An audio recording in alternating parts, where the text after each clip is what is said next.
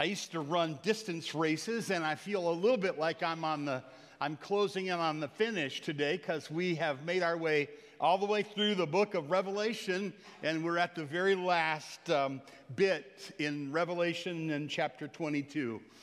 My grandfather, Pierpont, uh, had a farm in Ohio, and, and he would drive up through the field with me sometimes, and he would say, Kenny, why don't you go over there? He'd be on his tractor. Why don't you go over there, pick that four leaf clover over there? And I would get off the tractor and look, and I never could find it. He could see it from the seat of the tractor. He'd go, Oh, I have to show you everything. And then he would get off the tractor and walk over, and he'd reach over and pick a four leaf clover. And later on, I figured what he did was he had a four leaf clover in his pocket. so I figured that's what he did. So I was on to him. I'm like, the next time he did that, I go, Let me see your pockets. And he goes, You really don't think I can? And he had this speech about how good his eyesight was. He really could find four leaf clovers from the seat of his tractor, which is sort of interesting. When he passed in 1980, then his books, uh, he was a pastor and he was a factory laborer and a farmer and a, and a bivocational pastor. And his little library passed to my dad. And and not long after that, my, grand, my dad gave me a book from my grandfather's library. It was on pastoring uh, by Andrew Blackwood. It's a big, thick, hardcover book, and he gave me that one day not too long ago. I was in my study and I was working. I pulled that book off the shelf, and I realized this was the book that my grandpa always used to press the four leaf clovers. And my hands almost trembled as I thought, oh my goodness, these are a little piece of the farm still in my hands. Those, those four leaf clovers were pressed in that book. So that book was valuable to me. It was precious to me to, to, to a degree. But my grandfather was raised in a church that he failed to understand the gospel. And when he was a little boy, he just didn't really get a grasp on the gospel. And he kind of wandered off for a while in his life until after my father came to know the Lord.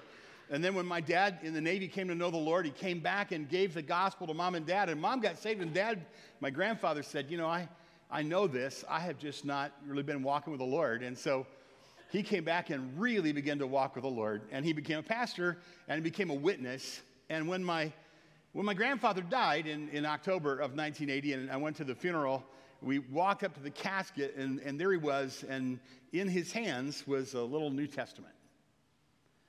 And it was there, not just the symbolism of the Bible, but because he really believed you needed to make the gospel really plain to people because it, he didn't feel like that had been really plain to him salvation by grace through faith and not of works. He felt like he was on a works track. He couldn't live up to that. He strayed away because he just felt like he couldn't live up to that. He didn't realize nobody had taught him plainly, or he didn't understand that salvation is by grace through faith, and the works will come, but they'll come after you believe. And, and so that little testament was, he would use that in the factory to witness to people and to try to be a soul winner and to lead people to Christ. When he was just a little boy, though, his parents gave him a gift. I have it here with me. It's a little New Testament. Um, and it was a special commemorative edition from the President of the United States. And um, the edition was from the President. He didn't give it particularly to my grandparents. My great great grandparents gave this to my grandfather. It says Kenneth Pierpont on his namesake on December the 23rd, 1919.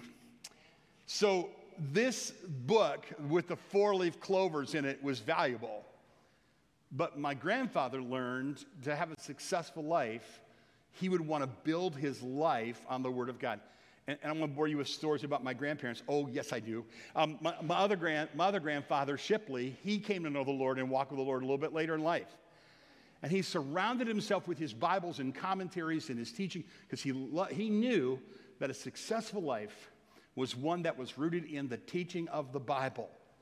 So I'm very blessed to have grandfathers who found their way to God and, and who trembled at his word, that loved his word. And today, the, the sermon title that's based on Revelation 22 6 through 21 is this those are blessed who tremble at his word. Those are blessed. You are blessed who tremble at his word. Listen to this from Isaiah 66, 1 and 2. And I'll give you four passages as well as the passage we're talking about, including the passage we're talking about today. They're going to say the same thing over and over again.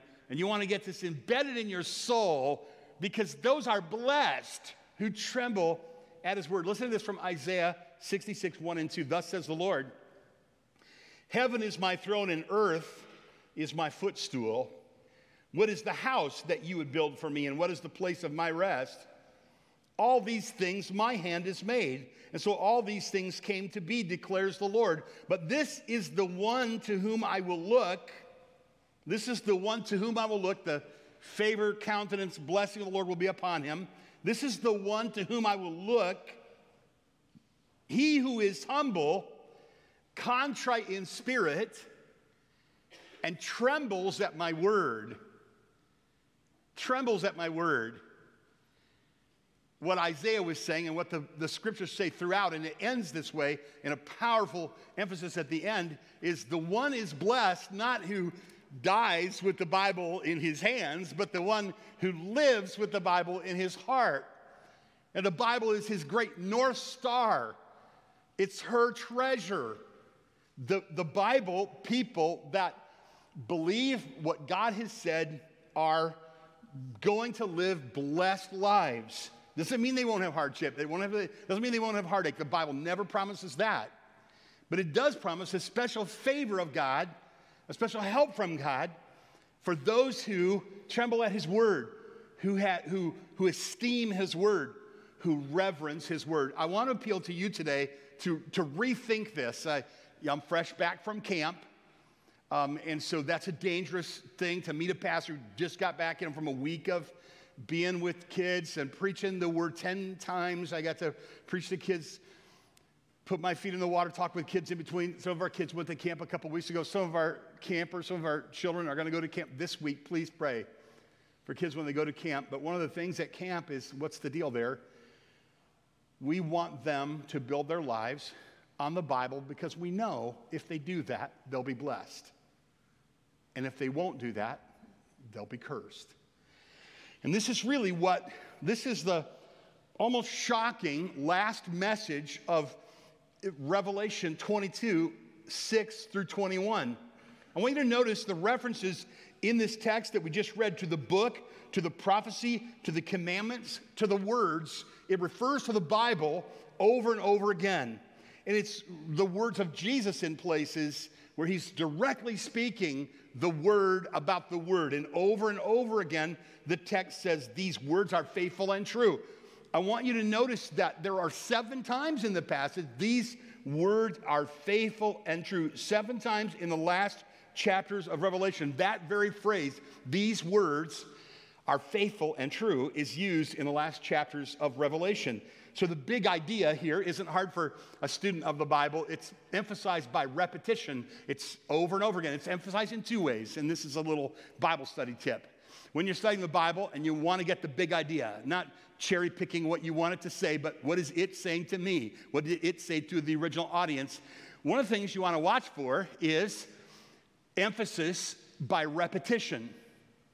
Another thing you want to watch for is an emphasis by what I would call bracketing when the passage starts with something and it comes back and ends with that, that's often a literary way of saying, this is the deal. So, by emphasis of repetition and by emphasis of bracketing, if you will, it is very clear that the Bible ends with a passage of Scripture that talks about the Word of God and the importance of the Word of God.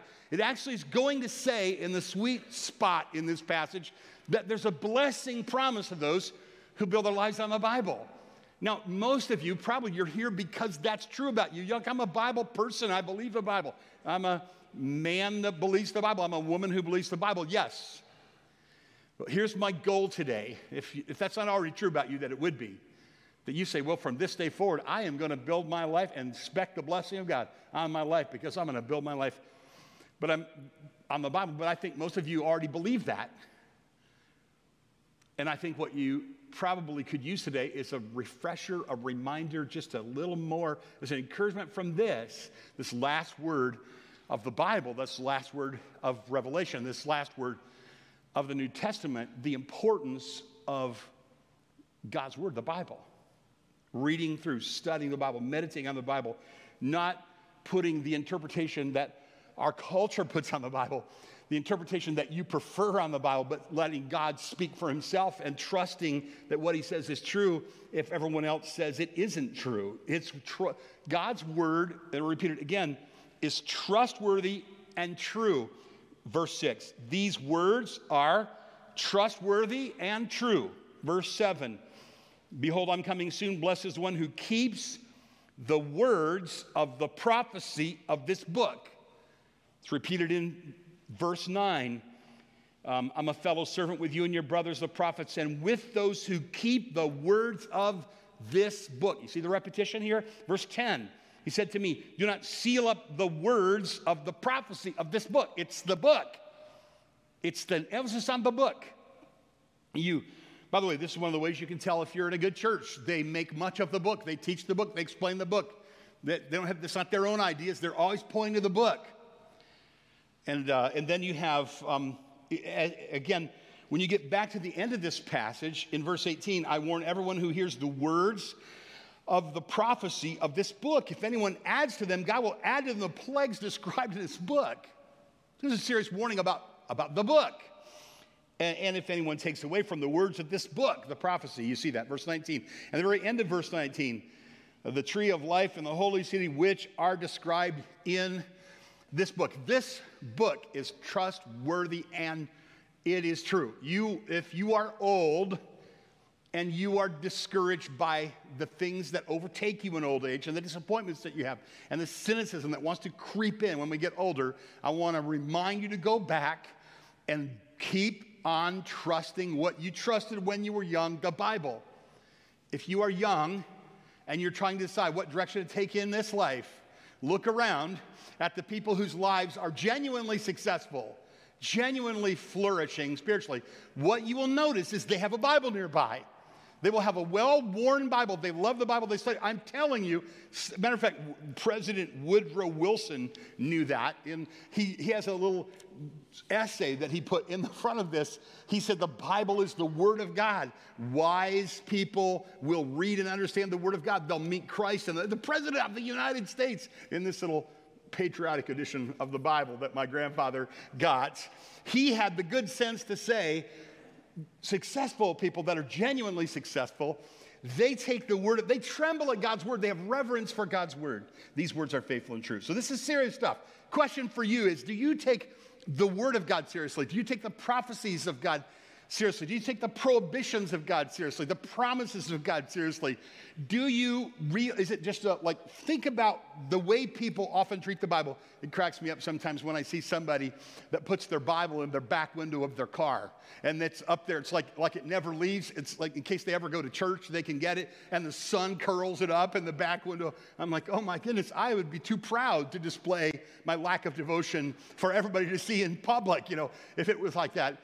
Um, uh, th- this is um, a sad thing, but then you'll meet people, often lovely people, not perfect people, but people that you can see the grace of God upon their life. You can see the graces of God in the relationship. You can see that they're like a thoughtful husband that's trying to, to love his wife, a, a godly woman that's trying to be a godly woman or a mom or grandma. And you will notice that they love the Bible and they memorize the Bible and they reverence the God of the Bible and they tremble at his word. So the Bible is not a collection of happy sentiments. It's not where you put your four leaf clovers. If they're in there, take them out. It's not a good luck talisman, a good luck charm. It's not a mystically significant that way. The Bible isn't a book of suggestions. It doesn't, it doesn't present itself as a book of, of uh, happy kind of suggestions and aphorisms. It presents itself quite plainly as the Word of the living God, unique to every other book, not just inspiring, but inspired, God breathed. It's not, a, it's not one among other equal books. It's not one of the great books of the world. It doesn't contain some of the truth. It's inerrant, infallible. God, the Bible uses unique language to describe the Bible. It's God breathed, inspired. That's what we mean when we say inspired. Think about this. Sometimes people will say, Jesus isn't God. You know, people that don't believe the Bible properly, they'll say, Jesus isn't God. And then what do we say to them? They, will we'll say, well, who do you think he is? And they'll say, well, we think he was a great teacher, a great religious leader. And then what do we say? If we're smart, we say, impossible, because a person who claimed to be God and was not is not a great religious teacher. He is a liar, a charlatan, a fake, a, a, a, it's false. It's a false claim. He's either God, this was the famous trilemma that C.S. Lewis is famous for. He's either God or the Lord or liar or lunatic. But he died for what he believed. So apply that same logic to the Bible. People sometimes will say, well, I'm not going to say the Bible isn't from God. I'm not going to say the Bible isn't good or contains good things. I'm just, but when you say that it's that every bit of it is binding on my sex life, every bit of it is binding on my the way I treat people, then I say, then, then, then I'm going to say, well, the Bible, it contains God's word or it's, it, it contains things from God, but it's not the very word of a living God. The problem with that is if you, the Bible makes claims about itself that are so strong that if they're not true, then the rest of the thing can be discarded as well. you're smart, you got that, even though I don't think I explained it all that well. You don't have the option of saying Jesus is a good teacher because he claimed to be God, and good teachers don't lie. You don't have the option of saying the Bible is a good book because the Bible claims to be a perfect book in its original autographs, of course.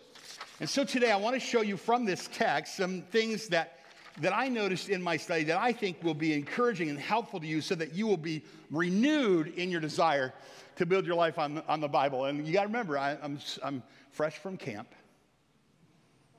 And the last thing I did, I just talked and talked and talked. And the last thing I did was I listened while all the campers got up and they said things like, you know, the, the, the, circumstances that kids come from today are amazing. And they get up and they say, I am going to have my devotions every day this week, this year. I neglected my Bible, but I'm going to get back into my Bible. I, I was in my room. I had this beautiful room overlooking the lake. It was a really gorgeous room in the morning, I could look out, I could see campers go to these little benches on the lake with their Bibles and read their Bibles and pray. And then they would say, This week, I read my Bible every day. I think I want to do that all year long.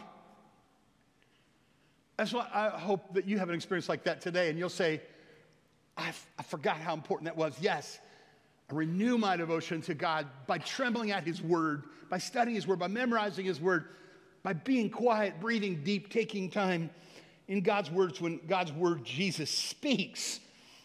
Who is those who are humble and contrite and tremble at God's Word, He looks upon them. So, what happens when you tremble at God's Word? Number one, you're blessed because you will take the promises and the warnings of God seriously.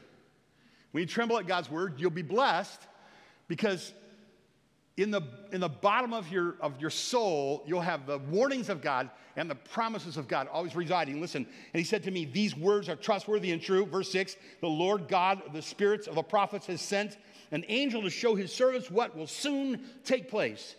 And behold, I'm coming soon. And blessed is one who keeps the words of the prophecy of this book.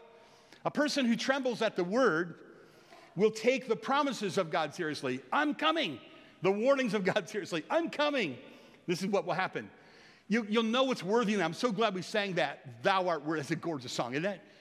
Uh, is he worthy? Is that beautiful? Oh my goodness. Ah, beautiful song. Is he has all revelation sweetly written into it in poetry. What, why what do we discover when we reach the end of the Bible? We discover what's valuable at the end of all time. And who is valuable? What is valuable? You are worthy. It says it right there in the book. Think about that. If you're going to make an investment, wouldn't you love to make an investment in something you know is going to go up in value later? This is what you do. You invest everything in what you know is going to have high value later. And Christians know that Jesus has the highest value, that he's worthy. So, sorry, I'm yelling at you. I should, I should calm down there, shouldn't I? Sorry about that. You're like, whoa, okay, I believe, I believe. I repent, I'll come forward.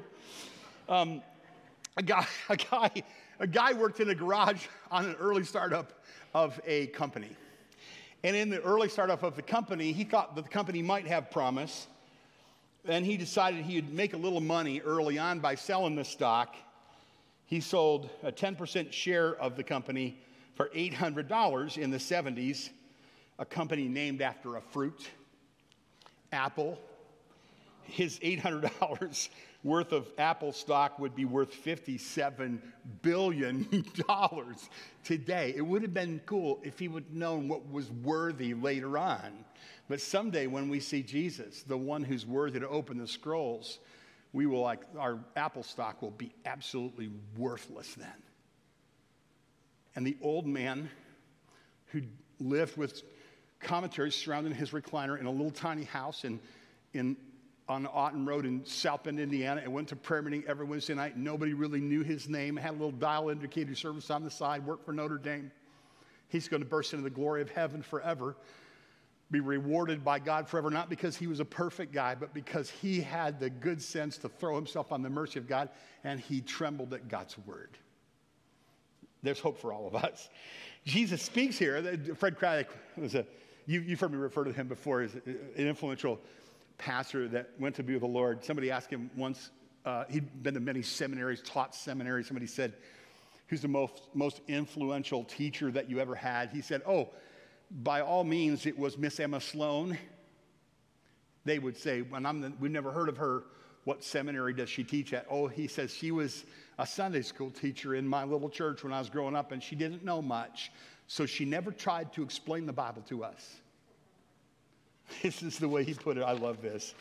Because she was afraid she didn't know much, she didn't want to mess it up. She used the alphabet and she'd just go around the room and say, A, a soft answer turns away wrath.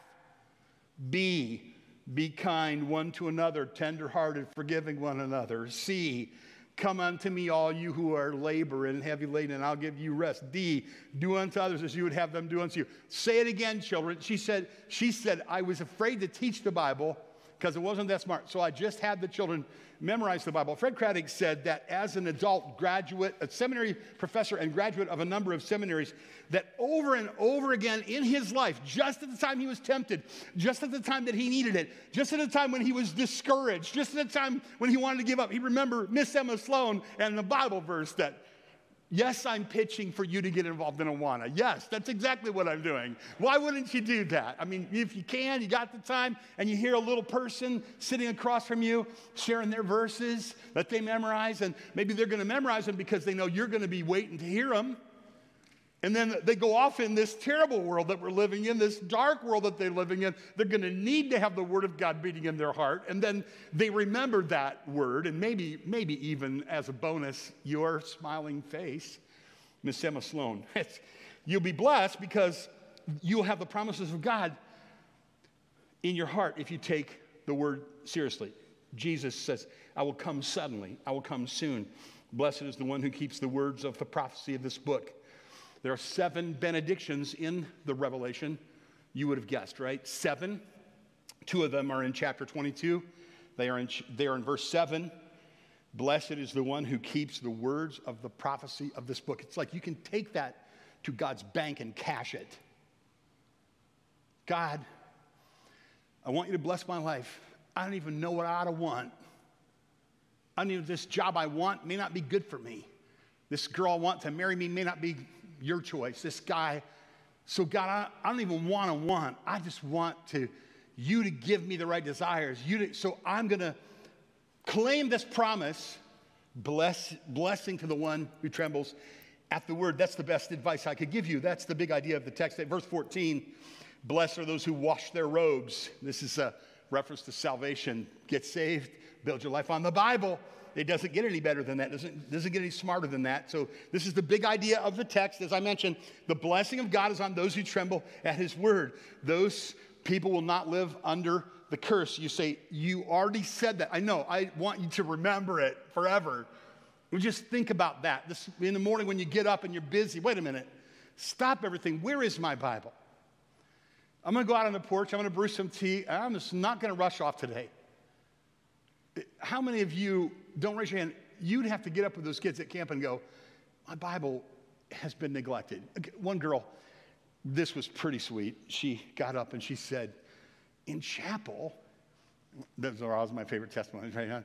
In chapel, when, when Ken was telling those stories about from the Bible, I realized that the Bible is an interesting book, and I haven't seen it as interesting. Well, yes, it's so it's more than interesting. It, and, and it, it yield, you, you know, you know, you've had enough experience this way that the more you invest in understanding the Bible and meditating on it, the more valuable, sweet it is to you, right? So, yeah, it's boring only when it's just sitting there. But then when you study it, like the ladies that buzz around here, I said, I said Thursday now, I think, or Friday, Thursday, Bible study fellowship ladies. You, you, know, they're all like buzzing about Bible study. It's so wonderful. And I, my first time I heard somebody talk about how much they love Bible study fellowship, I'm like, what do they do? Do they give out treats? Eh, what's up with Bible study? I mean, I'm preaching the Bible all my life. And uh, the ladies in the Bible study fellowship all excited about Bible study. What do they do? They have great lecturers? Not really, not necessarily. That's not the thing. What do you do? You know what I'm going to say, right? They go, we study the Bible. we study the Bible.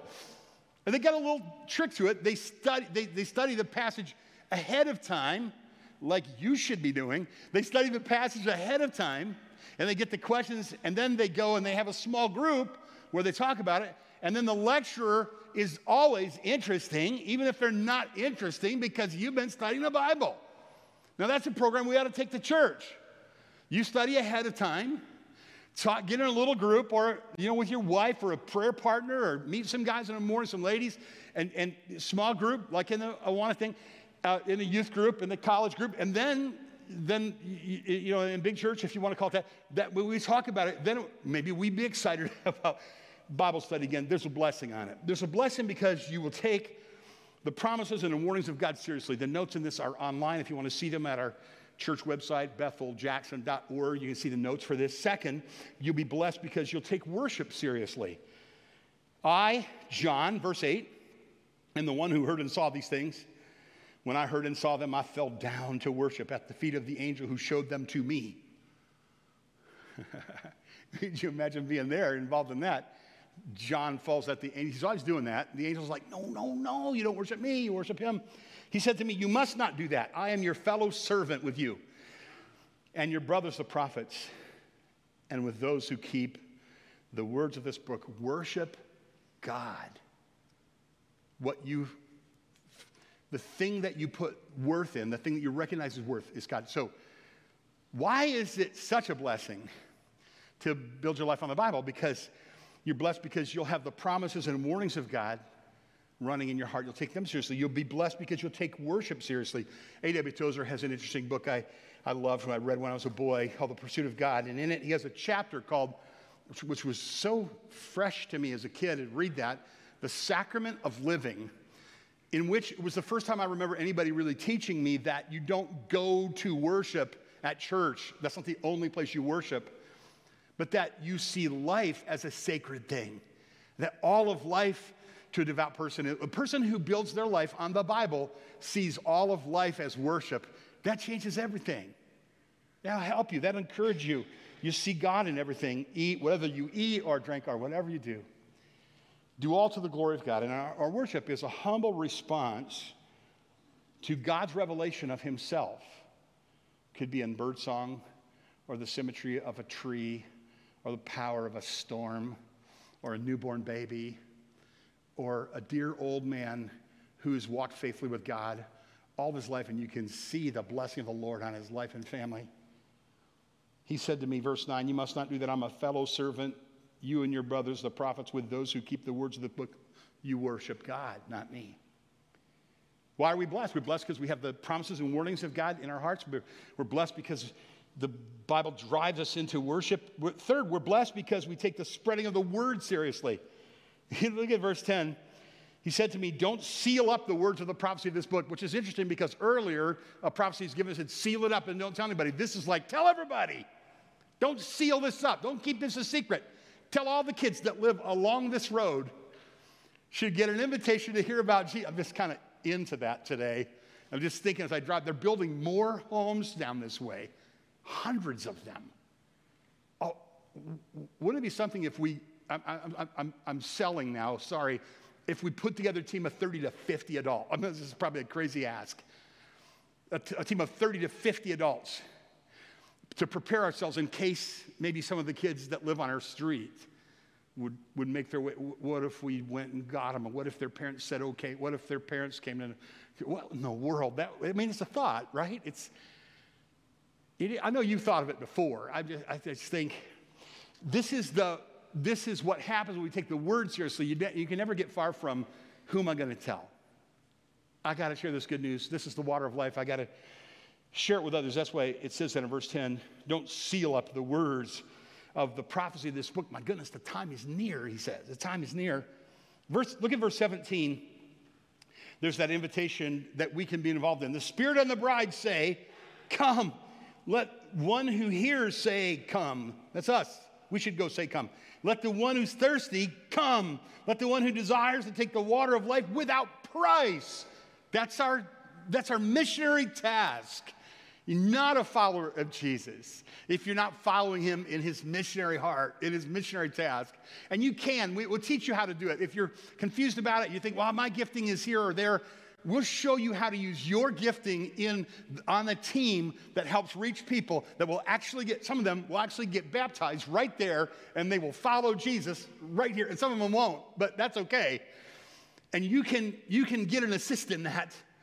We can show you how to do that blessed because you spread the, take the spreading of the word. I, I heard this story in, uh, in the deep south. There was a, there was a uh, Mordecai Ham was an evangelist coming through a, a, an area of the deep south. And there was an old farmer there. Let's see, his name, I wrote it down, was Albert McMakin. Have you ever heard of Albert McMakin? Don't even know his name. So he's a farmer and he's got these boys that work for him. And Mordecai Ham is going to set up a t- tent. And he wants these boys to get saved because they're not saved. And so he invites them to go hear Mordecai Ham, the revivalist evangelist, at the tent. And the boys say no, they're not interested. But this farmer, um, Albert McMakin, he had something that wasn't that common in that day. He owned a truck he said to one of the ringleaders of the group, a boy named Billy, he said, Billy, if you go, I'll let you drive my truck and take these other friends of yours with you. And Billy Graham drove the truck to hear Mordecai I Ham. And my dad got saved because he read Billy Graham's book, Peace with God. So I'm glad that guy gave his truck to little Billy to take his friends to hear about Jesus. It doesn't, it doesn't get any more exciting than that. We have, at the end of the Bible, we have an offer to be involved in God's great missionary enterprise, just inviting people to also drink of the water of life freely. How sweet is that? I think that's why God gives us a spirit of adventure. I, I, got to do something I wanted to do for 50 years this year. I, when I was a boy, my dad was a pastor in a group of churches that had three camps in a while. One was called Scioto Hills, one was called Skyview, the other was called Patmos. And I would look at the brochures of those camps and go, man, if I was a rich kid, I could go to one of those camps. One time, my parents got the money together and sent me to Scioto Hills. Great experience. I learned to swim. My counselor got mad at me, threw me in. The girls were watching. I decided I got to swim. Uh, that's how I learned to swim. Uh, it was a great experience. Go to camp, you'll have a great time.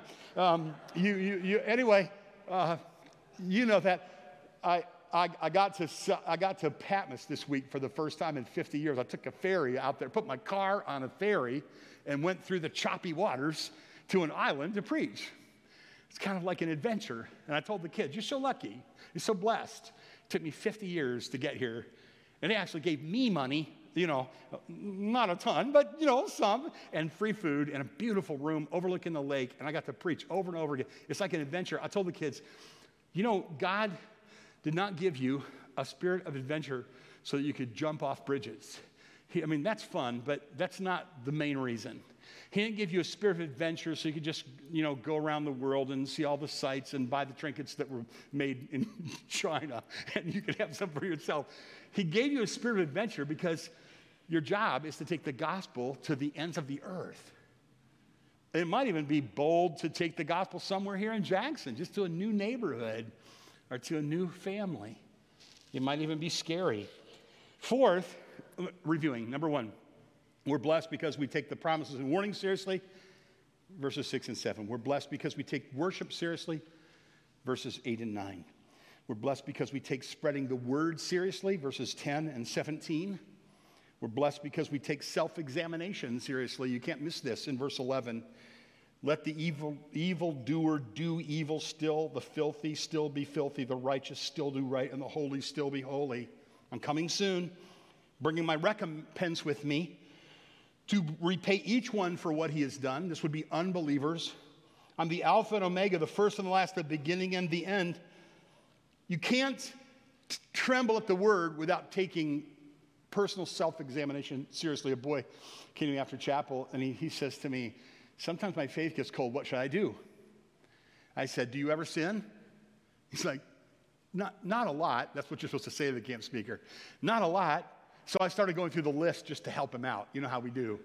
Pastors are good at this. You know, did you ever take something that wasn't yours? Well, yeah. Eh, you ever say something that wasn't true? Yeah. You probably never lusted. Yeah. I thought so. I thought so. And you ever take the Lord's name in vain? You know, I said, here's what the, one of the ways to get close to the Lord is to think about your sin and think deeply about that you deserve to die and go to hell and there's no good thing in your flesh. But Jesus came and rescued you, gave you his Holy Spirit so that you could begin to live a holy life. That always helps me. So I would say, you know, go back and remember your sin, but don't forget about what Jesus did and that he sent his Holy Spirit. You take exa- self examination seriously if you take the Bible seriously. And, and then, number five, blessed, you're blessed because you live looking up. You live looking up. You, you don't look at the circumstances of this world all the time. You look at the promises of God. Listen to this now, verse 16. And I, Jesus, have sent my angel to testify to you about these things for the churches. I'm the root, the descendant of David, the bright morning star. The spirit of the bride say, Come. The one who hears say, Come. Let the one who hears say, Come. Let the one who's thirsty come. Let the one who desires to take of the water of life without price, I warn you, everyone. That's, that is, uh, you, you're living, if you take the word seriously, you'll live looking up. You'll take, that's one of the reasons why we did the whole series on Revelation, is so we think in concrete terms about heaven and hell. Just simple, thoughtful. Are we ready? And then there's, again, there's an invitation that I just read. There's also a serious warning in verses 18 and 19. I warn everyone who hears the words of the prophecy of this book. If anyone adds to them, God will add to him the plagues described in the book. If anyone takes away from the words of this book of this prophecy, God will take away his share in the tree of life in the holy city, which are described in this book. Whether or not you fully understand that, that, that's some serious warning. You don't mess with the Bible. You don't reinterpret the Bible according to what you think. You, you trust God and you build your life on God's word. You have promises and you have warnings. You have here you have an invitation from Jesus and you have a warning from Jesus. And there's a final reminder in verse 20. He who testifies to these things says, Surely I'm coming soon.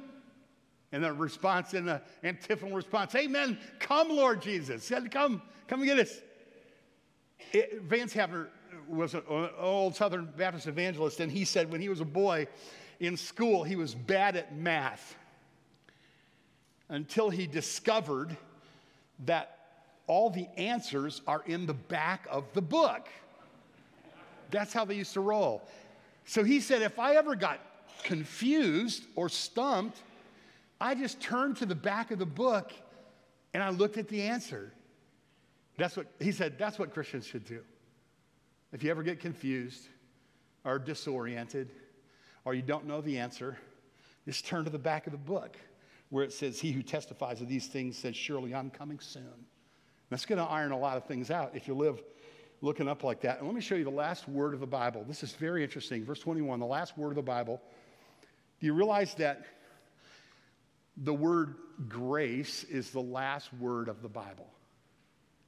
Gift. God wants to gift you.